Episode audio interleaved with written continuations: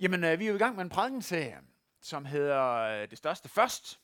Og vi fortsætter i dag med et nyt fokus, nemlig økonomisk frihed. Og øh, der er tre overskrifter, vi vil prøve at dykke ned i. Dels, hvordan ser økonomisk frihed ud i Jesu liv? Og dels, hvordan økonomi faktisk udøver magt i vores liv. Og hvordan vi kan bryde økonomiens magt. Og prædiketeksten den er fra Jesu bjergprædiken i Matteus evangeliet kapitel 6, vers 21-33. Og der står sådan her. For hvor din skat er, der vil også dit hjerte være. Øjet er lægemets lys. Er dit øje klart, er hele dit læme lyst. Men er dit øje mat, er hele dit læme mørkt. Hvis nu lyset i dig er mørke, hvilket mørke? Ingen kan tjene to herrer. Han vil enten have den ene og elske den anden, eller holde sig til den ene og ringeagte den anden. I kan ikke tjene både Gud og mammon. Derfor siger jeg, vær ikke bekymret for jeres liv. Hvordan I får noget at spise og drikke, eller for hvordan I får tøj på kroppen. Er livet ikke mere end maden, og lægemet mere end klæderne? Se, himlens fugle. De sår ikke og høster ikke og samler ikke i lade, og jeres himmelske far giver dem føden. Er I ikke langt mere værd end de? Og hvad med jer kan lægge en dag til sit liv ved at bekymre sig? Og hvorfor bekymrer jeg for klæder? Læg mærke til markens lilje. De arbejder ikke og spinder ikke. Men jeg siger jer, end ikke Salomo i al sin pragt var klædt som en af dem. Og det var altså åbenbart en af dem, der var rigtig smart i tøj. Han var ikke engang klædt som en af dem. Klæder Gud således markens græs, der står i dag og i morgen kastes i ovnen, hvor meget snarere så ikke jer i lidetroende. I må altså ikke være bekymrede og spørge, hvordan får vi noget at spise og drikke? Eller hvordan får vi tøj på kroppen? Alt dette søger hedningerne jo efter. Og jeres himmelske far ved, at I trænger til alt dette. Men søg først Guds rige og hans retfærdighed, så skal alt det andet gives jer i tilgift. Amen. Jeg ved ikke, om det nogensinde har slået dig, hvor glad Jesus han virker, når vi læser om ham i, øh, i evangelierne. Der er ligesom en lethed og en glæde over ham, som jeg synes er så utrolig smittende. Og ja, det er rigtigt, at vi læser også om, at der var ting, som, som vejede noget i hans liv. Der var ting, han tog meget seriøst. Han længtes efter, at folk måtte lære hans gode og hellige og stærke far i himlen at kende. Og ja, han græd faktisk over, at, øh, at indbyggerne i Jerusalem ikke forstod, hvad de gik glip af.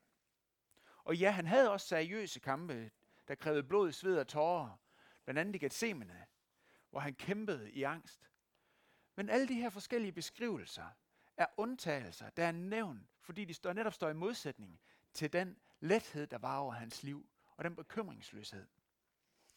Og i teksten i dag, der deler Jesus ud af noget af det mindset, som gjorde, at han kunne have den tilgang til livet. Og det gør han, fordi at han ønsker, at vi skal have lov til at have den samme lethed, den samme frihed, den samme glæde, som han selv oplevede. Og at det er hans egen erfaring, han deler af, det kan vi blandt andet se ud fra de eksempler, han bruger. Han taler om øh, fuglene.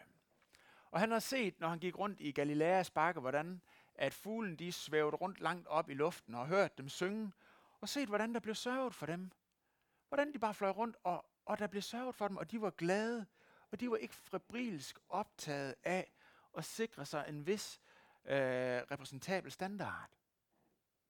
Og han har set på blomsterne, som voksede i, i Galileas bakker der. Og det ord, som her i teksten er oversat med markens lilje, det dækker egentlig over en bred vifte af planter, som har groet i Galilea, dels krokus og anemone, og nu kommer det, gladiolus.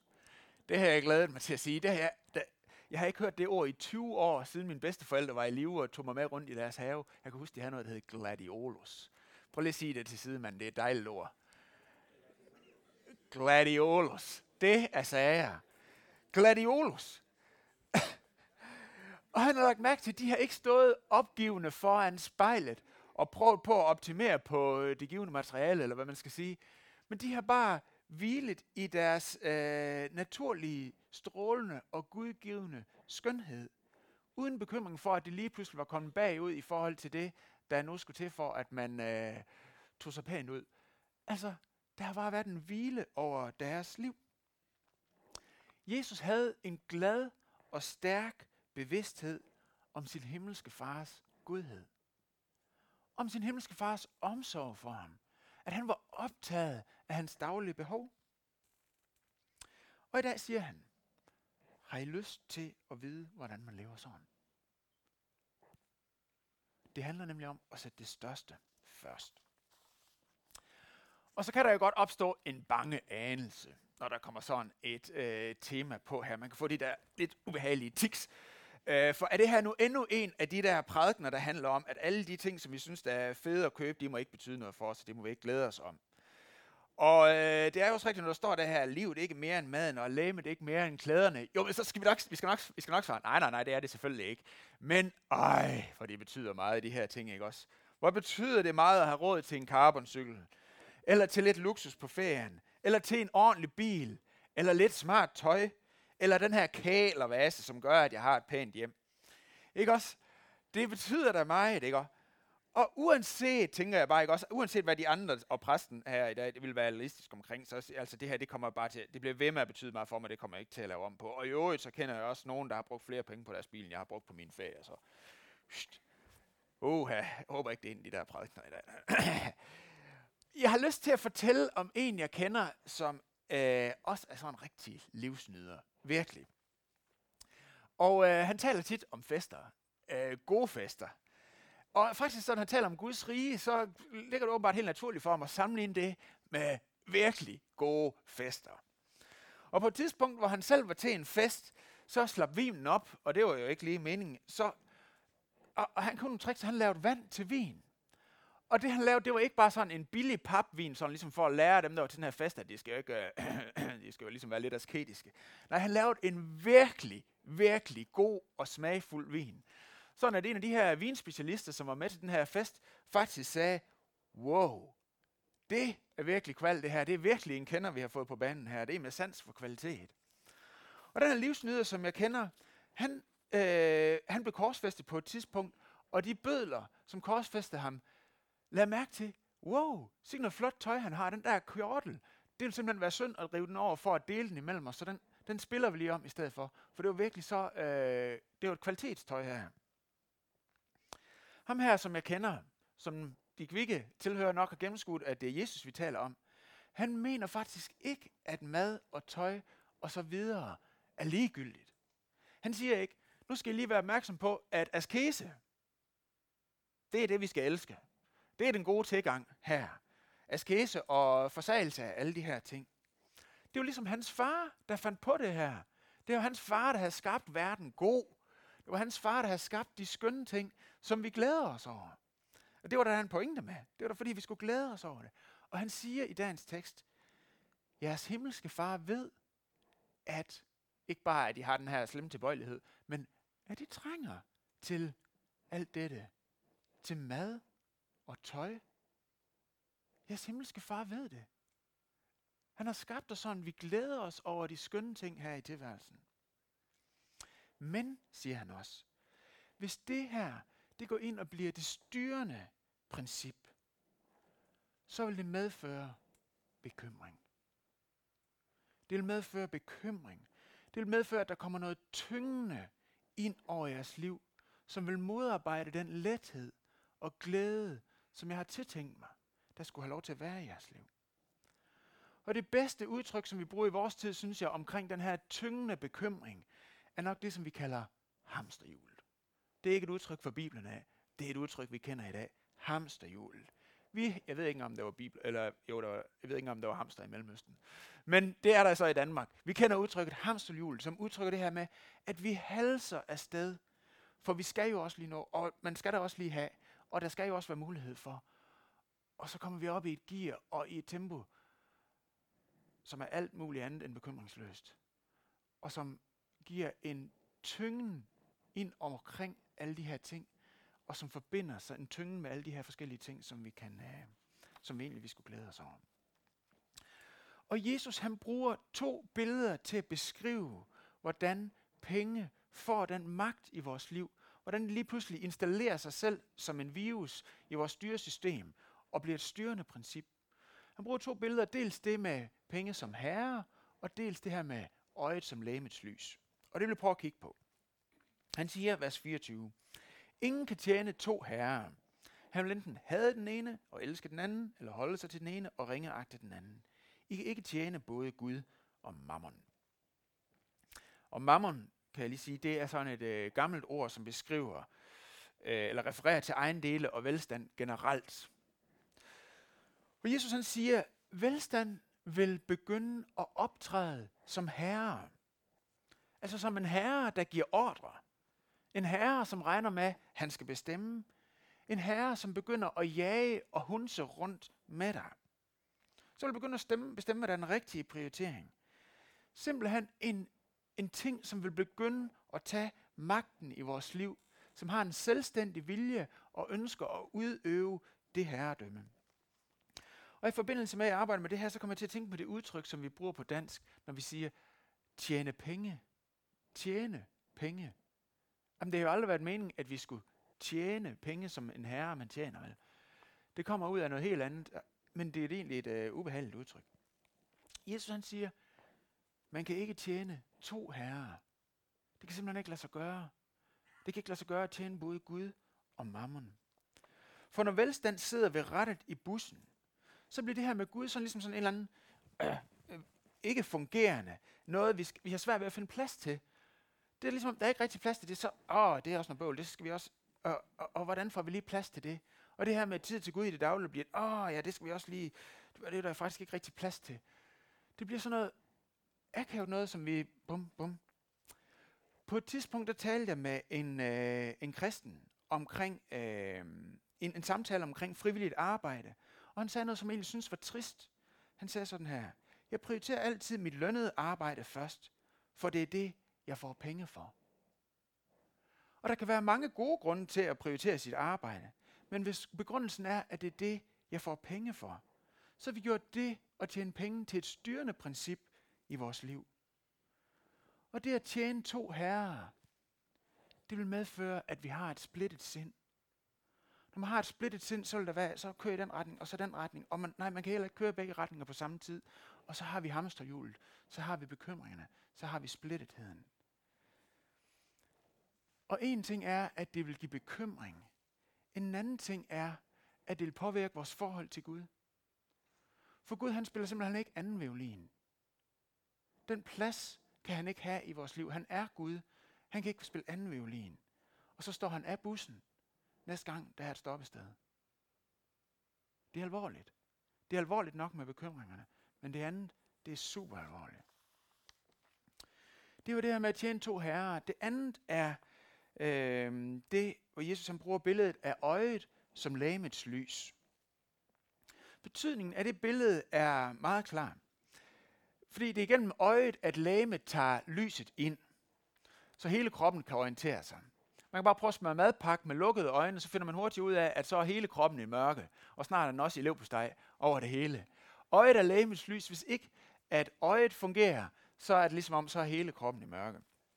Og et andet øh, eksempel kunne være, hvis man var inde på en restaurant, og man skulle gå tværs igennem restauranten, men øjet ikke virkede, man var blind og kunne ikke tage lyset ind. Så er det fuldstændig lige meget, om der er lys i restauranten, eller lyset er slukket. Så vil man baller ind i borde og andre gæster og tjener med sovs, og man vil ikke have mulighed for at orientere sig. Hele, hele læmet vil være i mørke, hvis øjet ikke virker. Og Jesus han siger, at velstand har den her evne til at fordreje vores øh, orienteringsapparat. Det vi ellers skulle se med, orientere os ud fra. Så det fordrejer alt andet. Og velstand har faktisk også en evne til at gøre os blind over for, hvordan den har installeret sig selv som et styrende princip. Gør os blind over for, hvordan den virker i vores liv som styrende princip. Jesus han siger et andet sted i Nyt Testamentet, i Lukas evangeliet kapitel 12, vers 15. Vær på vagt over for griskhed. Pas på, what's out. Vær på vagt. Så nok så siger han aldrig, vær på vagt over for utroskab. Hvorfor? Fordi man ikke lige pludselig står og siger, hov for søren, det var da ikke, du er da ikke min kone. Det har jeg da ikke lige lagt mærke til. Altså hvis man står midt i den situation, så ved man det godt, så har man ligesom lagt mærke til det. Men sådan er det ikke med det med mammon. Lige pludselig, så har det sat sig på os som en virus, der har installeret sig selv på vores øh, styresystem. Penge har en magt til at afholde os fra at stille spørgsmålstegn ved, hvor mange penge vi tjener, hvor mange penge vi bruger. Det har sådan en magt til at gøre, men de, de spørgsmål stiller vi ikke. Så hvis det er sådan, hvordan finder vi så rent faktisk ud af, om penge er blevet et styrende princip for os? Og jeg vil prøve at skitsere fire kendetegn på, hvordan den enkelhed og lethed, som Jesus levede ud fra, påvirker vores forhold til penge. Så kan vi prøve at navigere i forhold til det. Det første kendetegn er, hvordan vi reagerer på rige. På rige folk. Ikke? Og øh, rige folk, det er dem, der har flere penge end os selv. Der er godt nok nogen, som har mindre penge end os, men som vil sige, at vi er rige, men det er vi selvfølgelig ikke. Der er ingen, der betragter sig selv som rige, men vi kan alle sammen komme i tanke om nogen, der er rige. Det er dem, der har flere penge end os. Ikke? Det er sådan, det fungerer. Og øh, det er så nemt at tænke om dem, der er rige og har mere end mig, at de er sikkert materialistiske. De er sikkert grådige, fordi de har mere end mig. De er sikkert svære ved at holde måde. Jeg kører for eksempel i en meget mådeholdende og fornuftig VW, tysk kvalitet, ikke? Men dem, der kører Mercedes, nej, føj for et overforbrug. Ikke? En VW, den er godt nok ikke den billigste, men altså, det er sådan, ja, ikke? Og der er sikkert mange i Afrika, der tænker, jeg har et mådeholdende transportmiddel i mit gode æsel her. Men dem, der har en bil, nej, føj for et umådeholdent overforbrug. Og det er så let at føle sig moralsk overlegen i forhold til dem, der er rigere end os. Ikke? De er sikkert grådige, de er sikkert materialistiske. Men ved I hvad? Evangeliet har en fantastisk evne til at ændre det perspektiv. Evangeliet, som er grundbudskabet i, øh, i, øh, i kristendommen, siger, at vi er større syndere, end vi egentlig havde regnet med. Men vi er også meget mere elsket, end vi egentlig har turdet håbe på. Og de to ting ændrer vores tilgang til rige. Når vi siger, at vi er større syndere, end vi egentlig har regnet med, vi var selv nogen, der ikke, der havde en først moral. Vi var selv nogen, der havde brug for Jesu nåde. Vi har selv modtaget så meget, fordi vi, vi, vi har simpelthen brug for, at Gud han, han, han var god imod os og tilgiver os. Og ved I hvad? Det betyder, at vi ikke længere kigger som moralsk overlegne på, på dem, der er rigere end os. Og at vi selv er mere elsket, end vi turde håbe på, gør, at vi ikke føler os underlegne, når vi er sammen med nogen, der er rigere end os selv. Så vi er ligeglade. Vi er ligeglade. Det er lige meget, om folk er rigere, end vi er. Det er simpelthen ikke det, vi vurderer os selv og andre ud fra længere. Det kan gøre lige meget. Det er ikke det afgørende parameter, som vi, øh, som vi læser vores liv ud fra. Det var det første kendetegn. Det andet kendetegn er, at vi begynder at respektere fattige. Det er nemt at sige, hvis nogen er fattigere end mig, så er det sikkert deres egen skyld. De er sikkert dogne. De har sikkert taget dårlige beslutninger på et tidspunkt, hvor det var nemmest var at tage en dårlig beslutning. Men helt ærligt, hvad er det rationelt sammenhængende i at sige, hvis nogen er væsentligt rigere end mig, så er de moralsk anløbende. Hvis nogen er væsentligt fattigere end mig, så er de moralsk anløbende. Det er da heldigt, at jeg har havnet et sted lige der, hvor man har den velstand, for man ikke moralsk anløben for at skulle have. Det er kun dem, der er rigere og fattigere end mig. Og hvad tænker vi om, hvis dem, der er fattigere end os, havde fået lov til at vokse op i den familie, vi var vokset op i? Havde fået de værdier med? Havde fået de forbilleder med? Havde haft de mentorer, som vi havde haft? Hvad for nogle beslutninger har de så taget, i stedet for dem, de har taget? Og hvad hvis deres manglende materielle rigdom afspiller, eller afspejler en reel og bevidst prioritering af andre værdier? Der står faktisk om Jesus, at han var fattig, og det var der folk, der så ned på ham for. Det var der, fordi han har prioriteret andre værdier. Et kendetegn på, at vi er frigjort for velstandsmagt over os som styrende princip, er, at vi begynder at respektere fattige. Vi begynder at se på dem som nogen, vi kan lære noget af. Yes. Tredje kendetegn er, at vi bliver tilfredse under alle forhold. Paulus han siger i sit brev til menigheden i Filippi, kapitel 4, vers 11, Jeg har lært at være tilfreds med, hvad jeg har. Jeg kender til at have ringekår, og jeg kender til at have i overflod. I et og alt er jeg indviet. Både at være mæt og være sulten. Både at have overflod og lide mangler. Alt formår jeg i ham, der giver mig kraft. Jeg ved ikke, om nogen af jer går op i boksning.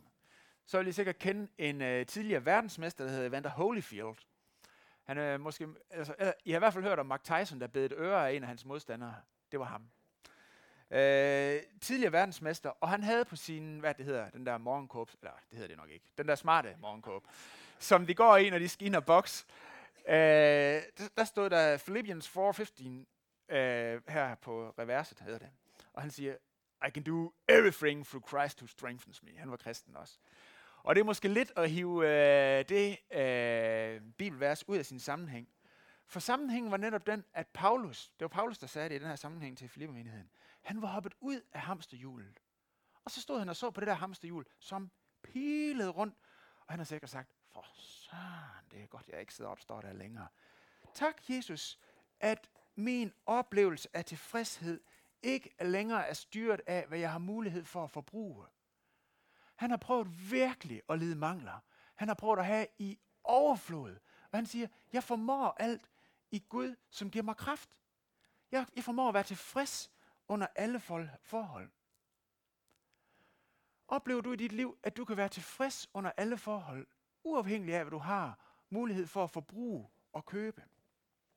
Og det kan være, at du siger, jamen, jeg har det faktisk fint med at have rigtig godt med penge. Godt, tak for det. Værsgo ud og tage en kop kaffe. Har du det også kan du også være glad, kan du også være tryg, når det er, at du har væsentligt mindre end det, du tænkte, at det burde man egentlig have, eller det har du egentlig forventet, eller det har din omgangskreds. Kan du være tilfreds og glad og ubekymret under alle forhold? Ved du, at det er Gud, der har hånden under dit liv? Ved du det, så at du kan være tryg, når du har, ej, det har jeg godt nok ikke råd til, ej, det har jeg heller ikke råd til, det har jeg heller ikke råd til. Eller, eller, øh, eller, eller ved du også, når du har overflod, det her, det er simpelthen primært, fordi Gud han har af en eller anden årsag betroet mig uendelig mange midler. Og det er godt nok utroligt, at han er så god med mig. Kan du være tilfreds under alle forhold? Det er et kendetegn på, at økonomi som styrende princip er af, afinstalleret øh, fra dit øh, styresystem. Fjerde kendetegn. Du bliver gavmild. Du bliver gavmild. Hvis der er noget, der kendetegner Gud, så er det, at han er generøs ud over alle grænser og gavmild. Og Jesus han siger, prøv at se, markens fugle, det er da bare en fugl, ikke også? Eller græsset, der visner i morgen. Det gør han helt vildt meget ud af. Hvor meget, så ikke, hvor meget mere så ikke er. Sådan er Gud. Han er enormt gavmuld. Og man er simpelthen svær ved at være sammen med Gud i længere tid, uden at blive præget af det karaktertræk. Nogle fortolker til den her bibeltekst pointerer, at når der står, er dit øje klart, eller er dit øje klart, er hele dit læme lyst. Også i den her kontekst kan oversættes, er dit øje gavmildt kendetegn bliver simpelthen, at øjet bliver gavmildt og konstant er optaget af, hvordan du kan berige andre. Simpelthen et øje, der har lyst til at give. Et øje, der tænker, wow, der, hvordan kan jeg være med til at løfte andre op, og hvordan kan jeg være med til at berige andre med det, som jeg har fået, uanset om det så er i forhold til øh, normal levestandard osv. Øjet bliver optaget af noget andet. Det er blevet klart, så det selv kan se, hvordan jeg er blevet beriget, hvor meget jeg har fået, og optaget af, hvordan andre kan få del i min rigdom. Så kommer spørgsmålet, hvor meget skal jeg så give? Nogle kirkelige sammenhænge, så taler man om 10%. Og det er da et godt sted at starte. Men helt ærligt, mange af os kan give væsentligt mere end 10%. 10% det var et, øh, en princip, et godt princip øh, i det gamle testamente. Men i centrum af en kristen givertjeneste er ikke en procentsats men et kors. Jesus siger, at dem, der følger efter ham, de tager dagligt deres kors op øh, i efterfølgelse af ham. Korset, det handler om, at Jesus var villig til at give afkald, for at andre kunne få del i det, som han havde, det han kunne give. Korset som princip i centrum af vores generøsitet handler om at give, så det mærkes. Giv så det påvirker vores livsstil. Simpelthen så vores livsstil bliver præget af, Min livsstil er blevet forandret på grund af den generøsitet, som er kommet ind i mit liv. Jeg kunne have levet et andet liv, jeg kunne have gjort nogle andre ting, men jeg lever et, et liv, som er præget af den generositet, som jeg selv har fået lov til at modtage fra Gud. Det var det fjerde kendetegn. I Oldkirken, der er der en øh, kirkefar, som hedder Tertullian. Øh, Oldkirken det er den tid i kirken i de første århundreder efter det nye testamente. Og han siger i et, i et forsvarsskrift om de kristne, han siger, alt er fælles hos os, undtagen vores hustruer. Undtagen vores hustruer. Og det siger han i polemik øh, imod øh, det græsk-romerske samfund, hvor man aldeles ikke ændrede øh, øko- eller delt økonomiske ressourcer. Dem, der var under en, dem udnyttede man bare. Og hvis man kunne få lov til at pille dem ned, der var over en økonomisk, så man selv kunne komme højere op, så gjorde man det. Det var ikke noget, man delte. Men til gengæld, det som var tænkt sig til at være eksklusivt forbeholdt i ens ægteskab, det delte man til højre og venstre. Og jeg overvejer bare, hvor ville det være et smukt bidrag til vores samfund, hvis vi som Guds folk var kendetegnet ved, at det som var meningen, vi eksklusivt skulle forbeholde vores ægtefælde, det forbeholdt vi vores ægtefælde, men med vores øh, ressourcer, der var vi promiskuriøse. Der var vi promiskuriøst generøse. Og det delte vi ud til højre og venstre, til dem, der havde brug for det. Hvilket sted vil det være for børn at vokse op i et kvarter, eller i et samfund, eller et miljø, hvor det var kendetegnende? Hvad vil det betyde for et samfund? Hvad vil det betyde for trivsel? Hvad vil det betyde for glæde? Det vil være fantastisk. Det er smukt. Hos os har vi alt til fælles, undtagen vores hustruer. Sådan er det. Hvordan bryder vi økonomien, økonomiens magt i vores liv? Jesus han siger i starten af teksten i dag, hvor din skat er, der vil også dit hjerte være.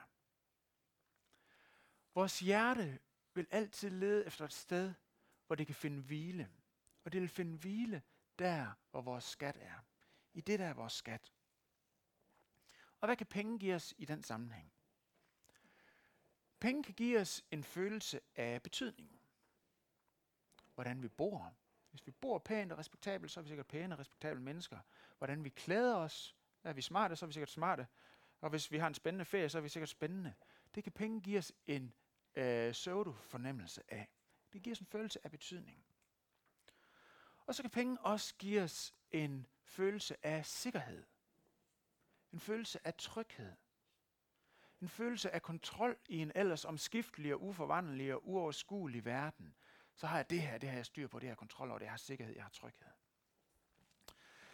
Betydning og, og, og sikkerhed. Jeg hørte en historie.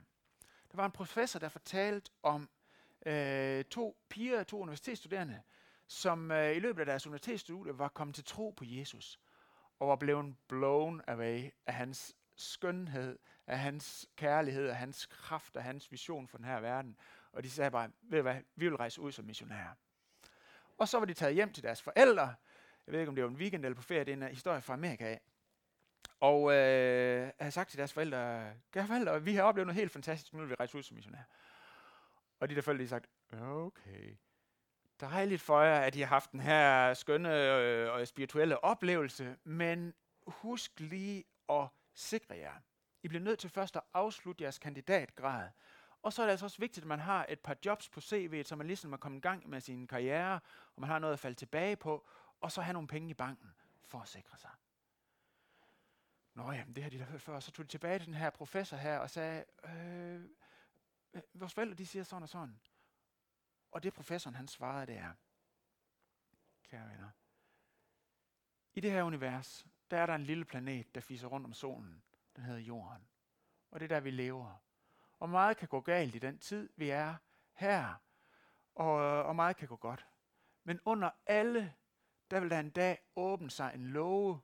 Under alle, hver og en, så vil der en dag åbne sig en låge under os. Og vi vil være i frit fald. Og det eneste, der den dag er til at gribe os, er den evige Guds mægtige og kærlige arme. En kandidatgrad. Sikre sig med en kandidatgrad. Altså, hvor er perspektivet henne? Wow. Alle mennesker har noget, der er vores skat, hvor vi tænker, her kan mit hjerte falde til ro. Alle mennesker har noget, som er det styrende princip i vores liv. Det kan være status, det kan være romantik, det kan være familie, det kan være det med økonomi. Alle har noget, hvor vi siger, hvis jeg har det, så er det det hele værd. Hvis jeg har det, så er jeg det hele værd. Alle mennesker har noget, som vi kalder my precious. Min dyrebare. My precious, det er et citat fra filmen Ringenes Herre, hvor alle, der ejer den her ring, kommer under dens magt og begynder at kalde den my precious, min dyrebare. Alle andre skatte siger, jeg bliver nødt til at have magten i dit liv. Du må dø for mig, for at få mig. Men Jesus siger, jeg er den ene skat, som vil dø for dig. Jeg er den ene skat, som var klar til at dø for dig, for at købe dig. Og han siger, du er det hele værd. Jeg blev fattig for, at du kunne blive rig. Og for mig så selv det at dø og gå til helvede, var det hele værd. Du var det hele værd. Du er det hele værd. Lad ham være dit hjertes skat. Lad ham være det sted, hvor du bringer dit hjerte til hvile. Det største, som du sætter først. Fordi så vil han bryde penges magt i dit liv. Hvis du sætter ham på den plads, så vil med penges magt være som vand, der falder af. Og det kan godt ske, at det hopper på igen, men så må du bede ham om, at det må falde af igen. Så vil det bryde penges magt i dit liv, og så vil det sætte dig i stand til at søge Guds rige først. Jesus siger, søg først Guds rige, så alt det andet bliver givet dig i tilgift. Lad os rejse os op.